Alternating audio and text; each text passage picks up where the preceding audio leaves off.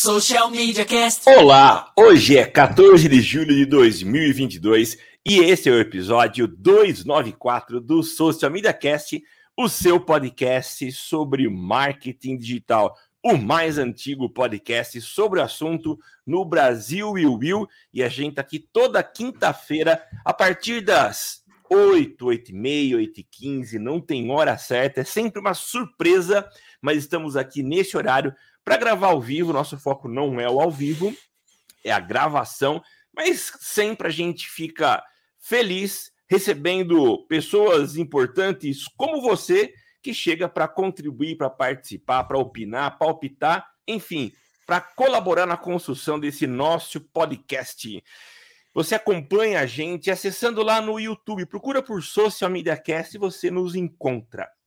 Eu sou o Samuel Gatti, o arroba tá no meu site, falando daqui dos estúdios avançadíssimos da DR4 Comunicação em São Carlos, São Paulo, a capital da tecnologia. Mas é óbvio que eu não estaria só. Estou sempre acompanhado com a presença maravilhosa, preciosa do papai Temo Mori. Fala, Temo. Fala Samuca, é isso aí, estamos aí para gravação de mais um episódio aí do Social Media Cast, ano 10 do Social Media Cast, e lembrando a todos aí que eu sou o Temo Mori, o arroba Temo Mori, lá no Twitter, facebook.com.br Temo Mori, Temo Mori lá no Instagram, no Snapchat, no LinkedIn, no Pinterest, em todas as redes sociais, inclusive fora delas, e vamos lá para a pauta, Samuca. Vamos, Temão, a gente começa com uma pauta que eu já coloquei aqui em primeiro, no topo da nossa nosso episódio de hoje, porque acho muito interessante. E quem vai trazer é o Temo. Jovens fazem mais buscas no TikTok, Instagram, do que no próprio Google. Segundo o próprio Google, né? Eu achei maravilhosa essa, essa pauta, e principalmente pelo, pelo depoimento e a consciência é, em tornar público esses dados do próprio Google.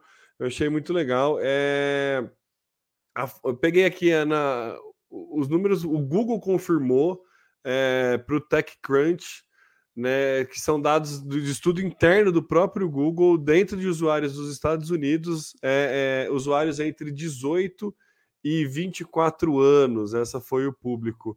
É, o vice-presidente sênior e chefe de conhecimento e informação organizacional do Google, esse é um belo cargo para colocar Nossa. lá no, no no LinkedIn daí, né? Vice-presidente sênior e é, chefe de conhecimento e informação organizacional do Google. Aí pronunciar o nome do rapaz vai ficar difícil. Prabghar Havaghar, alguma coisa assim, vai saber Indiano. como se pronuncia. É, com certeza. Ele deu um discurso alegando, falando justamente isso, que os cada vez os mais jovens não estão indo até o Google para fazer pesquisas na internet e eles estão preferindo fazer as pesquisas direto nas plataformas onde eles já estão, que é o TikTok é, e o Instagram. Então, o Google e o Google Maps estão perdendo né, pra, público para essa nessa faixa etária. E aí eu vou abrir aspas aí pelo, pelo que ele falou. Estamos aprendendo repetidamente que os novos usuários da internet não têm as expectativas e mentalidades com as quais estamos acostumados. As perguntas que eles fazem são categoricamente diferentes. De acordo com nossa pesquisa, quase 40% dos jovens não usam mapas ou pesquisas no Google. Quando eles estão procurando um lugar para jantar, eles acessam o TikTok ou o Instagram. Olha que interessantíssimo. E assim, eu achei muito legal vir do Google isso, sabe? Acho que a, o que mais é, me surpreende é essa clareza e essa. Eu ia falar transparência, mas essa. A forma de lidar com os negócios, de entender que realmente não ter ego, né? É, de falar realmente 40% dos usuários estão buscando é, restaurantes e outras opções aí de entretenimento não estão indo mais no Google e no Google Maps. Ele fala muito que não faz sentido usar o Maps porque essa geração nunca viu um, um, um mapa de, de papel, né? Eles não estão acostumados a não, não, não tem essa ideia de ver um mapa. Ele não precisa de um mapa, ele precisa de coisas que dê direção para ele, não precisa ler um mapa. Né? não, não, não tem esse hábito.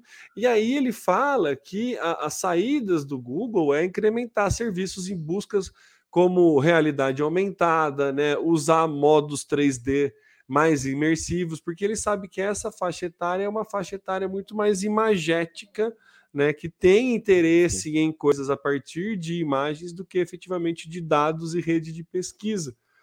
E aí, é, uma coisa que o Google está trabalhando é uma forma de negociar com o Zuckerberg e com o dono do TikTok, que eu não sei quem é, é formas de indexar o conteúdo das redes nas buscas do Google para daí melhorar também, é, resolver ah, esse problema.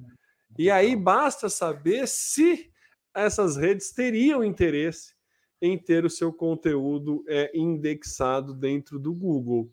Então, alguns pontos para a gente discutir aqui nessa pauta.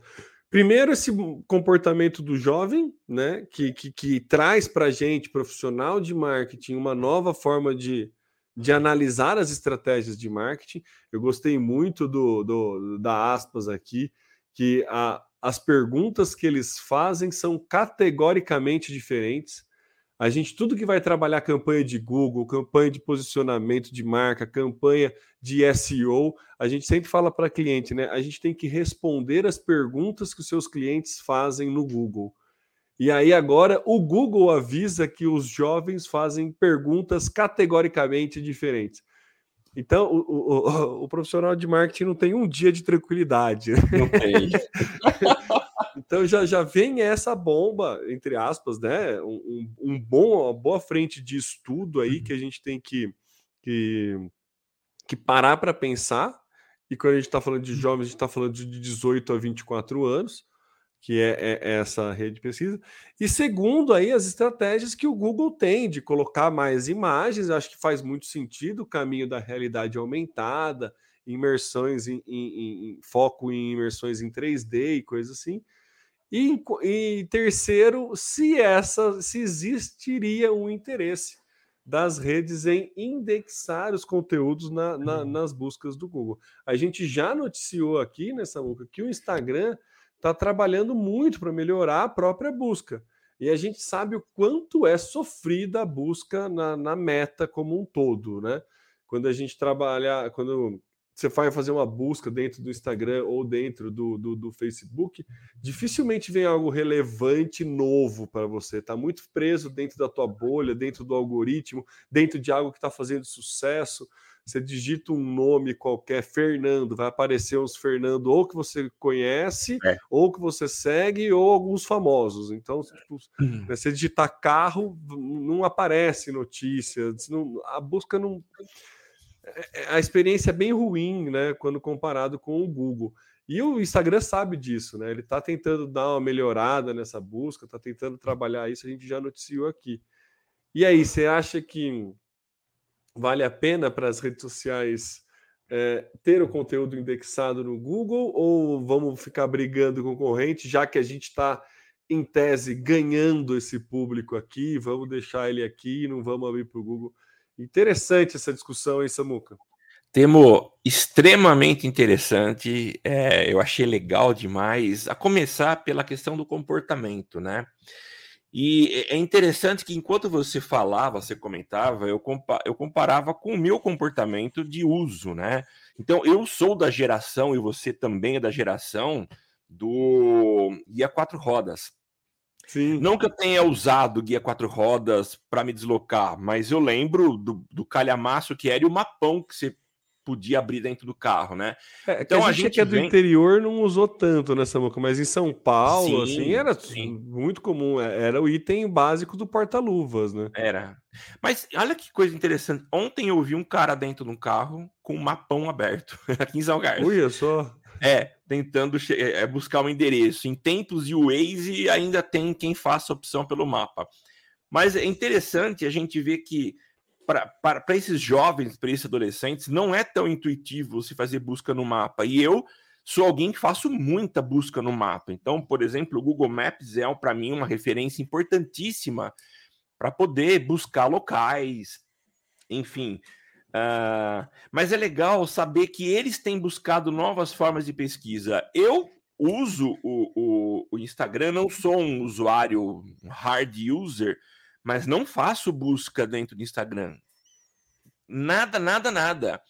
Então é legal a gente entender esse comportamento, como você já disse, o profissional de marketing digital realmente não tem sossego, porque se a gente para um tempinho para descansar e falei, eu quero me, me, me distanciar um pouco do mundo, a gente fica totalmente perdido.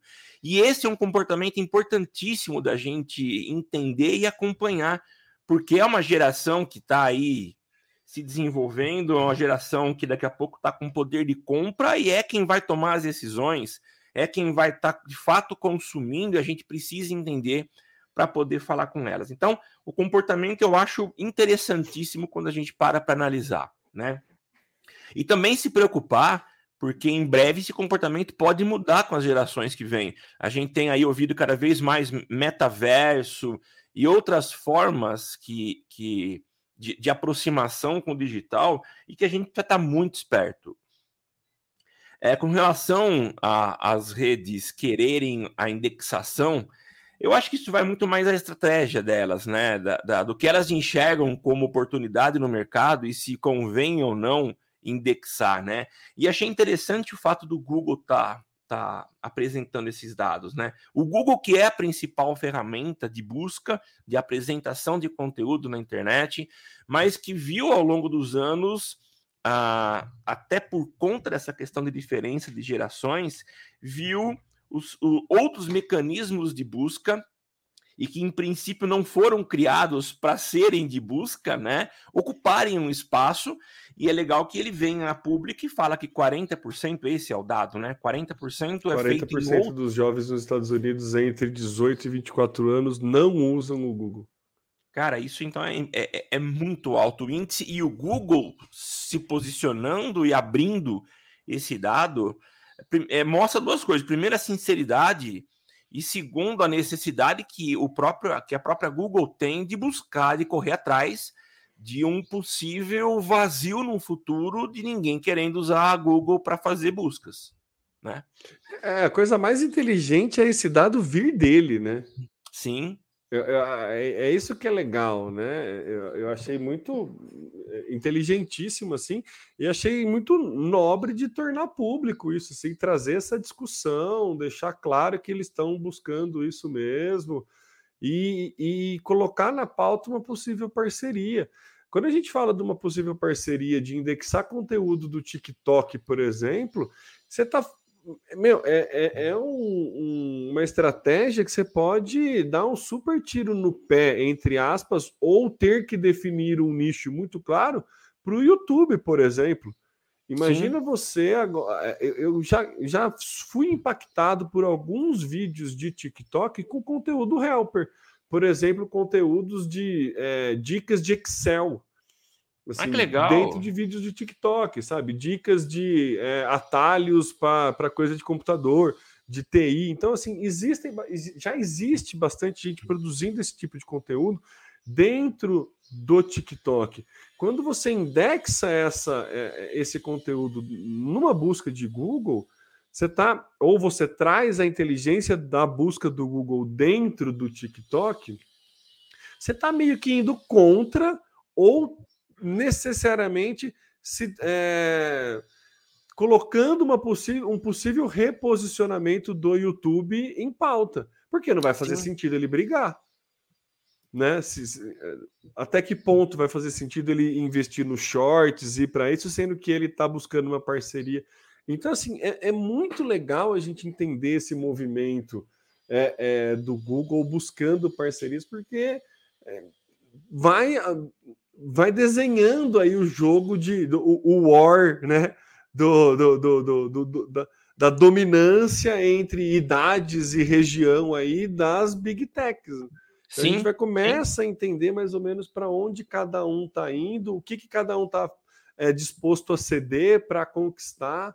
E aí, quando a gente volta no profissional de marketing, agora sim faz, começa a fazer sentido criação de conteúdo helper com legenda, mesmo, quase que a mesma estratégia. super aspas, tá? Muitas aspas do que eu tô falando. Quase que a mesma estratégia de criação de conteúdo pro YouTube e ser usar dentro do TikTok, por não Sim. ser mais uma rede que talvez tenha um conteúdo efêmero e volátil. O que a gente fala de estratégia de Google é que, cara, você faz um vídeo como botar um prego na parede, esse vídeo daqui 10 anos pode ajudar alguém. Então ele tem uma vida, uma cauda longa, uma vida muito maior do que um post no Instagram. Que um post do Instagram de 5, de 10 anos, de 10 meses atrás, ninguém volta para ver. Sim, é. Então, é, esse perdurar que está tá em jogo dentro dos conteúdos que a gente pode começar a fazer no Instagram e no TikTok. Porque se os jovens têm esse hábito de busca, aí os conteúdos dentro do Instagram e do TikTok passam a ser mais duráveis. Sim. Quando essas gerações forem ficando mais velhas. Então é, é, muito louco, é muito louco a gente pensar aí a, a, mudança estratégica que a gente tem que fazer no uso dessas plataformas, caso uma parceria dessa vir à tona. Então, é, eu achei muito legal assim, a hora que eu li o posicionamento do Google. A gente é, é, é fã do Google, assim, eu sou fã do Google, principalmente nesses posicionamentos. Acho que a clareza que traz como empresa, a questão de valores, tem coisa errada como todo lugar tem mas eu, eu gosto muito da forma que se posiciona e como coloca essa inteligência para o mercado. Então, eu achei bem. Eu acho que pode. É, é, é um, um acordo que pode mudar muito a regra do jogo e já tem que deixar a gente de muita antena ligada, né? Tem que deixar a gente ficar muito esperto aí com os conteúdos que a gente vai criar nessas redes pensando numa possível parceria ou pelo menos na mudança de comportamento do, do, do, usuário. Sim, sim. E essa é uma necessidade que a gente tem, né? É, de, de, ficar sempre antenado com aquilo que está acontecendo, porque tudo muda, muda muito rápido, né? Eu não sou antigo como meus pais, que diziam que as coisas não mudavam tão rápido, mas agora a gente percebe a velocidade que a coisa está mudando e a necessidade que a gente tem de se atualizar, principalmente a gente que trabalha com marketing digital. E você teve experiência, né, Temo? Até comentando um pouco da minha, mas experiência de dar aula e de estar próximo dessa geração é muito legal, né? É muito legal. É, eu já tive é, situações de bola fora que eu, enquanto eu ficava vermelho de vergonha, pensava que como eu tô velho, né? porque você vê que há um, um abismo muito grande entre, essas, entre a nossa geração. Me permita te, me col colocá-lo na, na, geração próxima à minha. mas há um abismo, porque o comportamento mudou demais, né? A gente não tinha no passado, então se eu comparasse gerações, por exemplo, do meu pai com a minha, sim, teve muita diferença, mas eu cheguei a brincar na rua como meu pai brincava. Agora, essa geração está muito focada nos dispositivos eletrônicos, que é o ambiente deles, né? E daqui para frente é o que vai imperar. Então, acho que cada vez mais é importante que a gente esteja antenado, entendendo esse comportamento, porque a gente é quem está é, é, trabalhando o conteúdo para entregar para eles. E a melhor coisa é saber ah, qual o melhor meio para poder conversar com eles. Então, cara, achei muito legal essa pauta, interessantíssima, viu, Tema? É, dá, dá, dá uma bela discussão aí e, e, vou fazer uma ponderação, Samuca, no que você comentou do que muda muito rápido. É, é, é, assim, a gente tem essa tendência de trazer o marketing digital como né, essa velocidade, essa volatilidade de, de certezas, né? Tanto que Acho que é por isso que tem tanto guru que fica guru e deixa de ser guru, porque faz uma coisa certa e aí vende o método de fazer a coisa certa e aí de repente a coisa certa não dá mais certo. Mas enfim. Mas a gente tem uma, uma, uma premissa básica que é por onde a gente baseia todo o nosso estudo, que nunca vai mudar, que são as premissas acadêmicas básicas do marketing. Né? Então, assim, é, o que, que a gente está fazendo aqui é analisando o perfil de consumo. coisa que se faz desde 1800, né? Tentando Isso. entender a forma de, né, de compra, jornada de compra, tudo isso não muda, esse, esse estudo não muda. O que muda é a forma da gente pilotar as ferramentas. Né? Aí sim, porque as ferramentas acabam mudando. mas o, toda a parte conceitual, né, toda a parte acadêmica, né, é, e tem uma parte acadêmica que fica distante do mercado, mas assim, os conceitos de Marshall, McLuhan continuam, né? Então, assim, a mídia de diferenciação de mídia de massa, essas coisas assim, então ainda, ainda segue, né? Então, é, não ache que só porque você vai trabalhar com marketing digital você precisa entender muito de Instagram, né? Você tem que fazer um processo aí de conhecimento da base de marketing que sim faz muito sentido, não, não, não, não vai mudar, sabe? Eu, eu vi um Twitter esses dias que eu achei ótimo, assim, que era uma mãe falando com a filha e ela representando um diálogo, né? Mãe, nossa, descobri um condicionador maravilhoso. Arruma o cabelo, faz não sei o que, não sei o que lá. Ele é, me... ela é mesmo, filha. Como é que chama essa maravilha dela? Neutrox.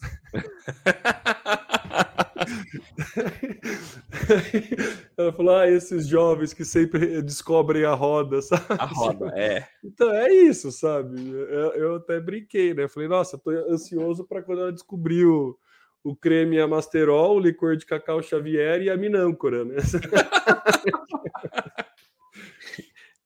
entendeu? Funciona, funciona, entendeu? Continua funcionando até hoje. Não é porque é. existem é. coisas novas que os antigos não deixam de funcionar. Então, existe sim uma mudança muito rápida, mas a base não, não é não é sempre do zero que a gente parte, né? A gente sim. tem uma base aí para se trabalhar nessa música.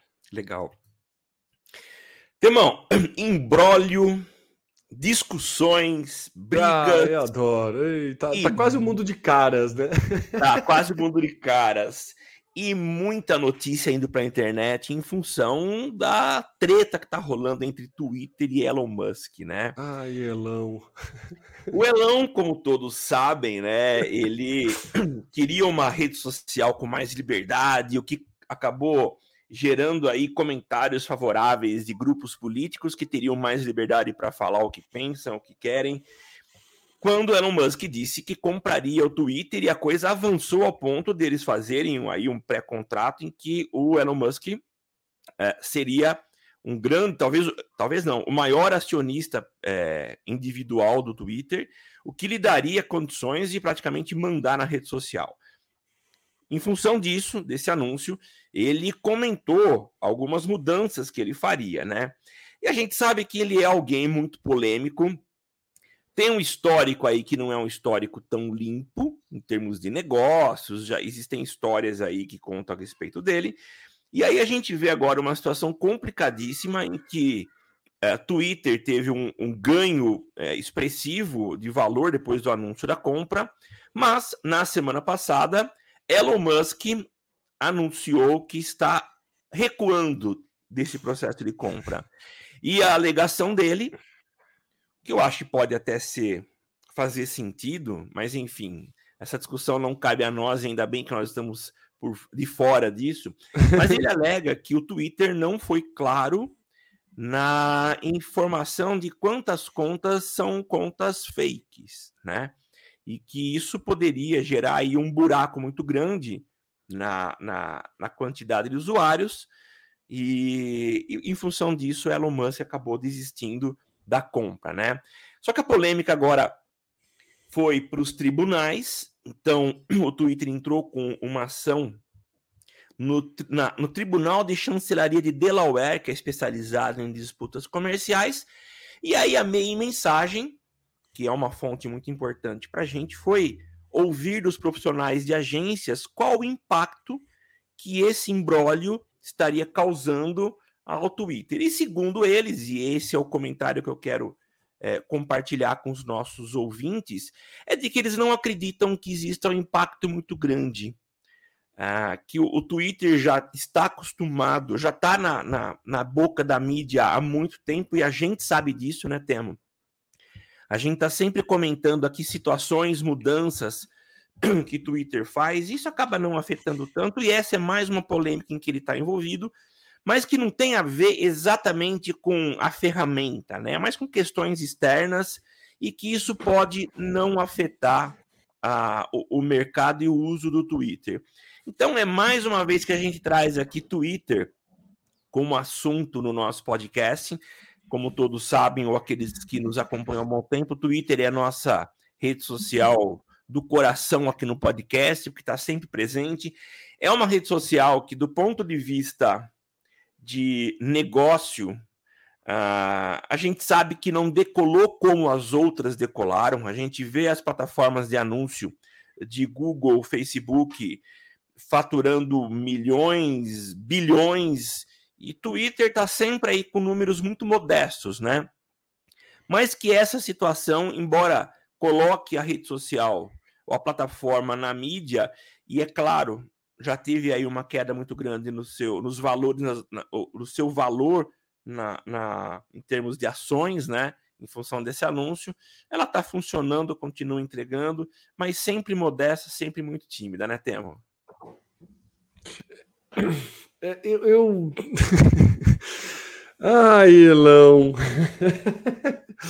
Ai, eu, eu fico na dúvida de entender esse, o movimento desse cara, viu? Ele, eu, eu, assim, se eu tivesse que apostar, Samuca, e, e com grande chance de perder, eu apostaria que ele está fazendo isso para pagar mais barato lá na frente, sabe? Tá, tá desvalorizando. Sabe quando você tipo, vai, vai comprar um carro? Não, vou pagar isso aqui. Daí você fala, ó, mas o carro tá batido aqui, eu falei que eu ia dar tanto, mas esse, eu vou ter que trocar esse pneu, vou ter que trocar isso aqui, vou ter que arrumar isso aqui. Então, minha nova oferta vai ser tanto. Assim. É, é, é tá, tá... você tá no mudo, Samuca, não te ouvi agora. Você não, falou. não, eu concordo. Ah, tá. então, parece, me dá a impressão. Se tem alguém que sabe usar o Twitter, e aí esse termo usar dentro de toda a amplitude da palavra, né? usar, você pode, pode ir para várias definições né, da palavra. Tem alguém que sabe usar o Twitter, é o Elon Musk. Né? Ele entende. Com certeza. É, se tem alguém que sabe ganhar dinheiro com o Twitter, inclusive também, é o Elon Musk. Ele já está aí, é, várias polêmicas, inclusive, ele faz ações de empresas subirem e caírem Sim. com simples depoimentos no Twitter. Ele vende prancha de surf no Twitter. Ele faz, sabe, assim, ele qualquer coisa, ele sabe usar o Twitter. E se ele tá jogando essa bola de que vai pagar 44 bilhões, aí fala que não compra mais sobre a pena de pagar um bilhão por conta de desistir do negócio. E, e, e tá tudo bem, ele, ele, ele dificilmente ele entra numa coisa para perder dinheiro, né? Então, assim, tá, tá, tá muito. Assim, eu acho que ele é muito mais maquiavélico e faz, faz mais sentido do, do plano dele aí de conquista do Twitter, essa desistência, do que efetivamente ele tá pensando em desistir. Mas nada impede dele criar um Twitter dele, a gente, né? A gente, enfim, eu achei muito, muito estranho essa desistência pautado nessa análise de que não foram é, não foram transparentes, né? Transparentes, é. Então, era uma das preocupações né, dele quando ele quis fazer a aquisição da plataforma. Ele até estava falando de uma forma de, de, de, de ter uma verificação do dono da conta né? Então, ter uma pessoa vinculada, um, um, CPF vinculado a uma conta, né? CPF, no, né? enfim, vocês entenderam, vinculado para ter, para poder ser mais livre, porém ter formas de responsabilizar o criador, a, a pessoa que está ali por trás da, da conta do Twitter. Então era uma, uma questão dele realmente ter mais contas fake do que efetivamente tem, pode ser um, um fator que que faz ele repensar. Aí o repensar ser desistir da compra. Ah, eu acho muito estranho. Eu acho que assim, ou ele está querendo comprar ou ele nunca quis, sabe? Queria causar. É, eu só queria usar. Então, é, é, aquele típico negócio que a gente vai ter que ficar no jogo aqui de, de, de, de fofoca, imaginando o mundo de caras, o que, que pode acontecer e ter que esperar meio que ver o que acontece. Não me surpreende o comentário das agências aí falando que não muda muita coisa dentro das estratégias de marketing, porque eu acho que também é, efetivamente não muda muito, porque o Twitter vai se manter, vai ter essa é. alta, vai ter essa baixa, mas vai continuar sendo a plataforma de conteúdo em real time, vai continuar pautando, sendo pautado e pautando TV, vai continuar é, funcionando muito bem como segunda tela e principalmente vai continuar muito bem para a parte de jornalismo, né? Os jornalistas Sim. usam bastante o Twitter. Então acho que vai ficar, vai manter não vai abalar muito a estrutura do Twitter, quanto que poderia abalar a, a compra efetiva, né? Então, acho Sim. que vai ficar mais do mesmo. O que resta a gente entender é o que, que o Elão quer com isso, né? É. Já que você tá tão íntimo do Elão, troca uma ideia com ele, chamando ele Vou de mandar Elão. um Twitter para ele falar: e aí? O que, que, que, você tá planejando? e vou mandar um GIF do Pink e o cérebro, sabe? Não, qual que é? Os ratinhos que queria dominar o mundo, não lembra? Ah, sim, sim. Temão, vamos pro próximo aqui. Tem podcast em vídeo no Spotify? Então, podcast em vídeo, confesso que ainda é algo que me incomoda esse termo, sabe? Ah, podcast em vídeo, sabe? Para mim não faz muito sentido. É, é, é, esse... Fala, você quer fazer um não, comentário? Não, eu, eu, também. Deixa eu contribuir com você. Parece aqueles velhos tradicionais Dizendo, é, não, sim, no tempo, podcast é. era só em áudio. Mas era sim, aliás. Você tinha que baixar no Wi-Fi. Exatamente. Mas é interessante que houve uma explosão dos podcasts, mas a, é, muita gente acha que podcast é isso, é podcast em vídeo, né? É, é, é entrevista em é talk show, né? É talk show, é. é. E com uma mesa no meio. É, então, é isso. O podcast virou o, o videocast, e aí me, me soa mais. Né, isso. Mais, mais feliz, mas o videocast virou uma, é, é, uma, uma forma de comunicar que é o, o que chama de talking heads, né? Que são pessoas em volta do microfone com cabeças conversando. Isso. Não é só isso, né? A gente tem outros formatos de podcast. Podcast é, é o meio, né? Não é o, é. efetivamente o conteúdo. Mas, enfim, popularizou, tá tudo bem, né? O, o, a palha de aço é chamada de Bombril porque foi o Bombril que popularizou, né? Então, tudo bem, vai, a gente, a gente aceita chamar o podcast em vídeo. Mas, é, é assim, tem mais do que isso, viu, amigos? Saibam que, que existe mais do que isso. Mas seguindo essa linha do, do podcast em vídeo, o Spotify já anunciou aí que vem, chegou no Brasil alguns dos podcasts em vídeo, que também mo mostra é, a necessidade do Spotify trazer o vídeo para brigar né, com, com o YouTube, para poder brigar com outros players de vídeo, porque o, o, podcast em vídeo é, parece que não vai, não vai acabar, né? Não é, não é uma moda passageira.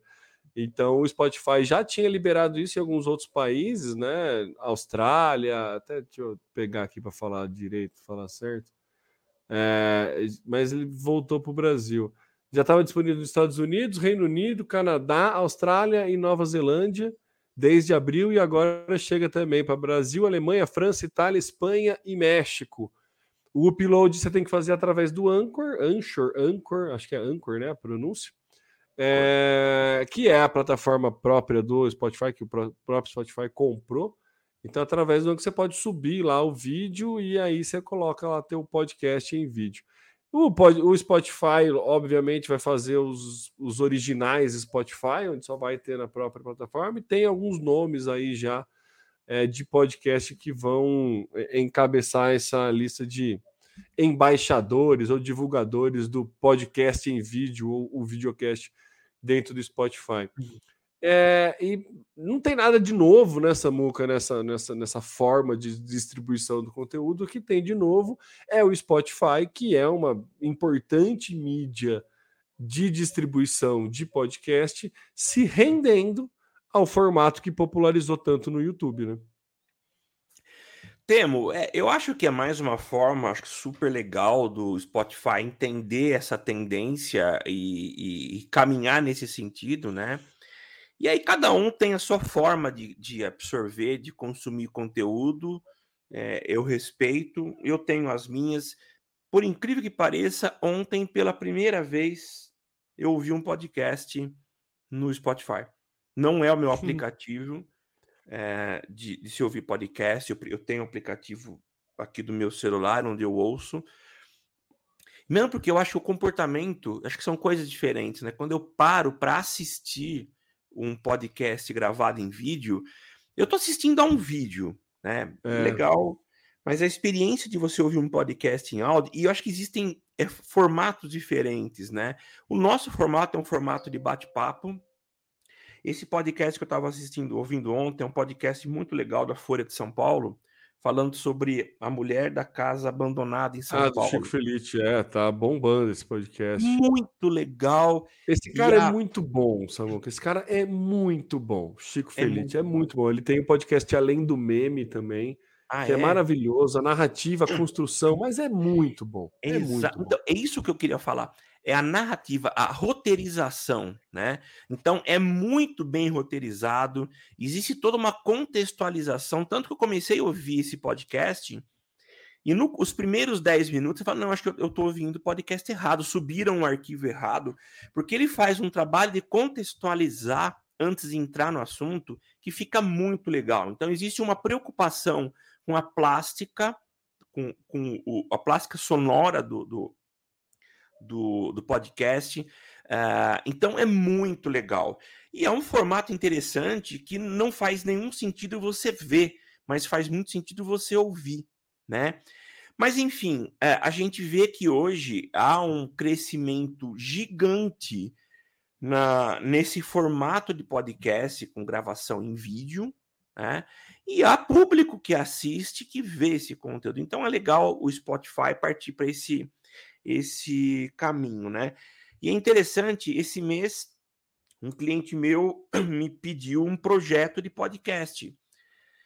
Eu fui entender o que, que ele queria com isso. Na verdade, eu já tinha oferecido a ele, em 2017, quando eu comecei o contrato com ele, eu já tinha proposto da gente fazer um podcast.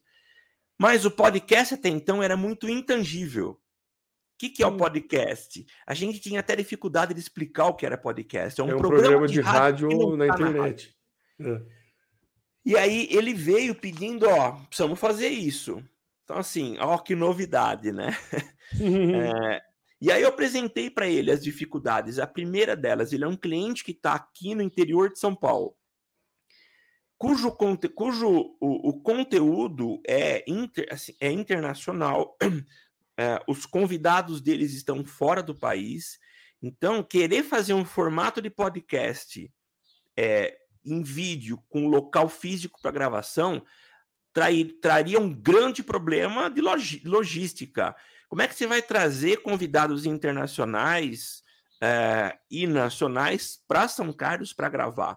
Então, já vão, vão fazer de um formato diferente, vão usar plataformas virtuais, o que acaba voltando ao tipo de live que a gente fez uhum. muito na pandemia, né? É, mas que, que não justifica tanto você assistir em vídeo. Eu não acho que faz tanto sentido. Mas, enfim, o projeto vai caminhar para esse lado, em vídeo e em áudio. Então, eu acho que o Spotify caminha no sentido natural do que as pessoas estão buscando e estão consumindo. Eu acho super legal essa plataforma. Acaba entrando num outro, um outro problema que é uh, o consumo de dados, que ainda não é uma questão resolvida no Brasil. Então tem muita gente que não consegue e, e depende de uma rede Wi-Fi para poder baixar esse conteúdo. Mas enfim, legal o Spotify entrar nesse é, o Spotify está querendo também ampliar o modelo de, de, de, assinatura deles, criar conteúdo uhum. original. Então tá, tá seguindo uma linha que faz, faz bastante sentido para a plataforma. O que nos incomoda, né, Samuca, é chamar as, as, tudo da mesma coisa, né? O, o, tanto o vídeo como o áudio chamar tudo de podcast. Eu queria que, que, o Spotify soltasse depois de um tempo um estudo aí de diferença de dado quando você quais as vantagens de você fazer em vídeo, quais as vantagens de você fazer em áudio para que ficasse mais claro. A gente tem dados assim quando a gente compara campanhas de podcasts com o YouTube, por exemplo. É muito claro, é muito nítido que a, a palavra que impera dentro do podcast é a retenção a, a, o, o, quanto que o usuário escuta de podcast versus quanto que o usuário assiste de vídeo. No vídeo, ele tende, tende a ser um tempo mais curto por conta da necessidade de 100% da atenção desprendida. No podcast, como o Cássio falou, né, aquela, o Cássio Político, quando veio aqui no Social Media Cast, ele comentou que é aquela mídia para você consumir de mão ocupada, né? Você pode estar fazendo alguma segunda atividade ou alguma atividade principal Sim. e aí conseguir é, consumir a mídia. Então você consegue ter uma mais é, segurar mais o usuário dentro da mídia, ter uma retenção maior. Eu é. queria que mais para frente o Spotify tendo essa possibilidade, ele liberasse esses dados e mostrasse para a gente, ó, podcast só áudio tem essa, essa, essa vantagem. Podcast em vídeo tem essa, essa, essa vantagem. É mais fácil vender produto, é mais fácil, gera mais empatia com o público, né? Dá mais ganho de marca, porém tem que ser conteúdo menor, tem, sabe? Se tivesse uma meio que uma cartilha, acho pouco provável isso acontecer. Vai ficar como muita coisa no mundo da publicidade no, no, no, no idealizado, né? No, na experiência do que a gente tem de resultado, mas acho que seria um dado bastante interessante aí da gente da gente ter é. em mãos para entender principalmente a diferença e para defender né, os formatos para os nossos clientes. É, o tema, assim, eu acho super legal. Quanto mais formato de conteúdo, melhor, tá? Sim. Então, é, podem chamar de podcast esses videocasts, eu não vejo problema nenhum. É, só que seria legal a gente entender esse formato, né? Uh, eu acho, por exemplo, tem um podcast, eu, eu, tenho acompanhado muitos podcasters nesse novo formato, né?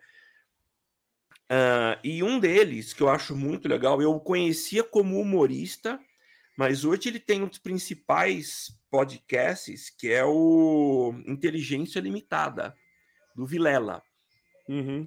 É interessante que ele acabou virando motivo de piada de outros podcasts sobre o tamanho da sua dos seus episódios. Então teve um e ele está no formato de videocast que tem oito horas de duração. Os convidados chegaram e ficaram oito horas, então eles, eles brincam que o, o Vilela segura, ele prende, uh, ele sequestra os convidados por muito tempo, né? E eu, eu tenho certeza que o nível de retenção desse conteúdo no vídeo é muito menor do que em áudio. Porque eu posso ficar oito horas durante uma viagem, por exemplo, com a mão ocupada, ouvindo um podcast de oito horas. Já é, é, difícil ficar oito horas num vídeo, né? Então, quem sabe mais para frente, eu acredito que até esse tipo de informação, o Spotify barra Anchor, nos tragam até para a gente entender esse comportamento, né? Tanto essa, Muca, que nos vídeos do Inteligência Limitada, quando você faz uma pesquisa no Google, o próprio YouTube separa alguns highlights, né? 11 ah, momentos ah, importantes nesses vídeos. Então, o próprio YouTube sabe que esse vídeo longo, se não é alguém que está acompanhando ao vivo, dificilmente vai ter a galera volta em outras, né? Ele tem esses dados, é. precisa desses recortes, Sim. né? E faz uso desses recortes para poder gerar engajamento, publicidade, buscas e tudo mais. Então, são estratégias diferentes. O que a gente está tentando falar aqui é que são estratégias diferentes. Isso. Acho que é isso que é importante deixar claro. O podcast ele tem outras, é, é outra mídia. E o, é. o, podcast é uma mídia, videocast é outra mídia. Só, é só isso, isso que a gente está querendo bater. Pode chamar de podcast em vídeo, mas entenda a especificidade de cada coisa. Acho que é, é. O, o, resumo da nossa conversa aqui e da nossa birra é essa nessa música. É, é para não achar que nós somos puristas, né? E vamos defender, não, podcast é só é. isso. Tudo que vem depois, é, ou, for, ou, muda um pouquinho, nós não consideramos de jeito nenhum, né? É, não, tudo bem, é. pode chamar de podcast, não tem problema. Mas saiba, né, quando você é. for colocar no seu planejamento de mídia, que existe especificidades. É. Especificidades é uma palavra boa de se falar num podcast, né? Vamos lá. Temo, vamos para o último, último papo nosso aqui, que eu achei muito interessante, mais uma vez pegando a informação aqui na meia mensagem sobre o, os influenciadores. É muito interessante a gente ver. E essa esse papo começou a partir de um, um levantamento feito pela Nielsen Media Research, eles divulgaram um relatório que aponta que o Brasil possui, em média, 500 mil influenciadores digitais. Mas a própria reportagem já começa uh, meio que relativizando essa informação e dizendo que quem está no meio sabe que esse número está subestimado e que, na verdade, existem milhões de pessoas no Brasil atuando como produtores de conteúdo digital. Né? Uh, se a gente olhar no YouTube, tá, como uma das formas de divulgação, de entrega de conteúdo digital, de fato, existe muita gente trabalhando com isso. A gente pode separar em influenciadores, é, micro-influenciadores, nano-influenciadores, que são pessoas que estão aí produzindo conteúdos, falando sobre temas específicos, sobre nichos específicos. E é muito interessante a gente ver que o, o quanto que o brasileiro gosta de aparecer num vídeo, é, entregando e falando sobre coisas que vive, né? É, eu, por exemplo, comecei a acompanhar, assim, super aleatório, um cara que tinha um canal sobre é, a vida dentro de é, cruzeiros. Ele trabalhava em cruzeiros e eu comecei a acompanhar esse cara, né? É super específico. Ele acabou abrindo um pouco esse esse nicho dele. Agora ele, ele largou, não trabalha mais em cruzeiros e faz viagens pelo mundo e vai narrando aí as suas experiências em vários lugares do mundo. Então é legal para a gente ver como os brasileiros gostam de, de, de aparecer e mostrando conteúdo, né? E isso acaba, acabou provocando a necessidade de se, entre aspas, profissionalizar esse mercado. Tudo começa de forma muito informal e nós somos aqui testemunhas do quão informal, quão amadores a gente começou, embora fôssemos já profissionais de comunicação, mas a gente começou produzindo esse conteúdo e como muitos produtores de conteúdo de podcast falam, dá vergonha ouvir o primeiro episódio. Eu já às vezes eu faço isso, né? Vou lá no nosso um para poder ouvir. E a gente vai com o tempo melhorando. Eu mesmo acompanho vários canais que começaram de forma muito amadora e evoluíram de forma é, drástica rumo à profissionalização e hoje tem edições profissionais que dão ao canal ao conteúdo, um aspecto muito interessante, atrativo, além de incrementos de negócio que são adicionados, né? Como parceiros comerciais, como anunciantes. Assinatura. Isso, assinatura. Apoio. Apoio, a, a oferta de cursos. É, Sim. É, aquele conteúdo, né? Agregados aquele conteúdo. Então, isso é muito legal ver o que você consegue agregar em volta de algo que começou de forma amadora e se tornou profissional. Isso acabou provocando nas agências de publicidade e outras empresas que estão aí é, em volta desses segmentos a necessidade de se profissionalizar e de formar influenciadores. Então é interessante quando essas empresas olham para alguns canais e eles, assim, não, eu não tenho a mínima noção de como que eu posso atrair um anunciante ou como eu me preparo para oferecer para um anunciante um, um, um, Media Kit, né, Temo? Um Media Kit é, para poder é. entregar para os. Isso aqui é uma piada interna, porque a gente ficou, a gente, a gente é profissional da área, mas ficamos muitos anos sem ter um Media Kit, né, Temo? É, nunca e... foi nosso objetivo monetizar aqui, e aí veio Não, uma oportunidade foi. De alguém solicitou o Media Kit pra gente, a gente virei, não, é. a gente tem sim. Posso te mandar até amanhã? corre, Samuca, vamos fazer o Media Kit. vamos fazer o Media Kit, Samuca, vamos fazer, corre, é. corre, vai. E essa, e essa, é uma realidade. Se nós que somos profissionais não tínhamos o Media Kit, quem dera os, os amadores que estão aí produzindo videozinho de viagem, videozinho de maquiagem, não tem a mínima noção disso.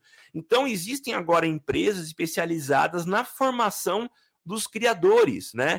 Orientando e até gerindo a carreira dessas pessoas, né? com o objetivo a prepará-las, e é claro, com isso as empresas acabam ganhando também, é, não só no preparo na formação dessas pessoas, mas também na busca é, de anunciantes, né? tentando fazer esse match, é, uhum. juntando influenciadores com empresas que querem divulgar as marcas.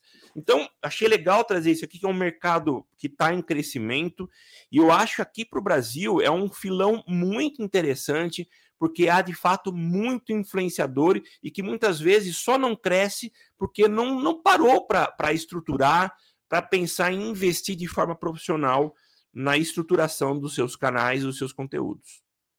Eu acho genial esse caminho e eu gostei muito de uma frase nessa, nesse texto da minha mensagem da, da Bia Granja falando que esse, esse tipo de educação não é e formação não é importante só para quem quer ser influenciador, mas também para pessoas de agências que querem trabalhar com influenciadores para entender esse meio.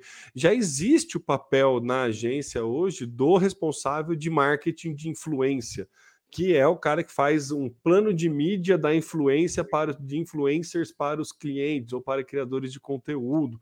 Então já existe esse cargo, né? Mais uma vez tem os mais maravilhosos nomes desse cargo lá no LinkedIn, mas já existe essa necessidade. Então faz muito sentido. A gente mais do que ninguém acredita muito que a, a educação pode mudar o mundo, né, Samuca?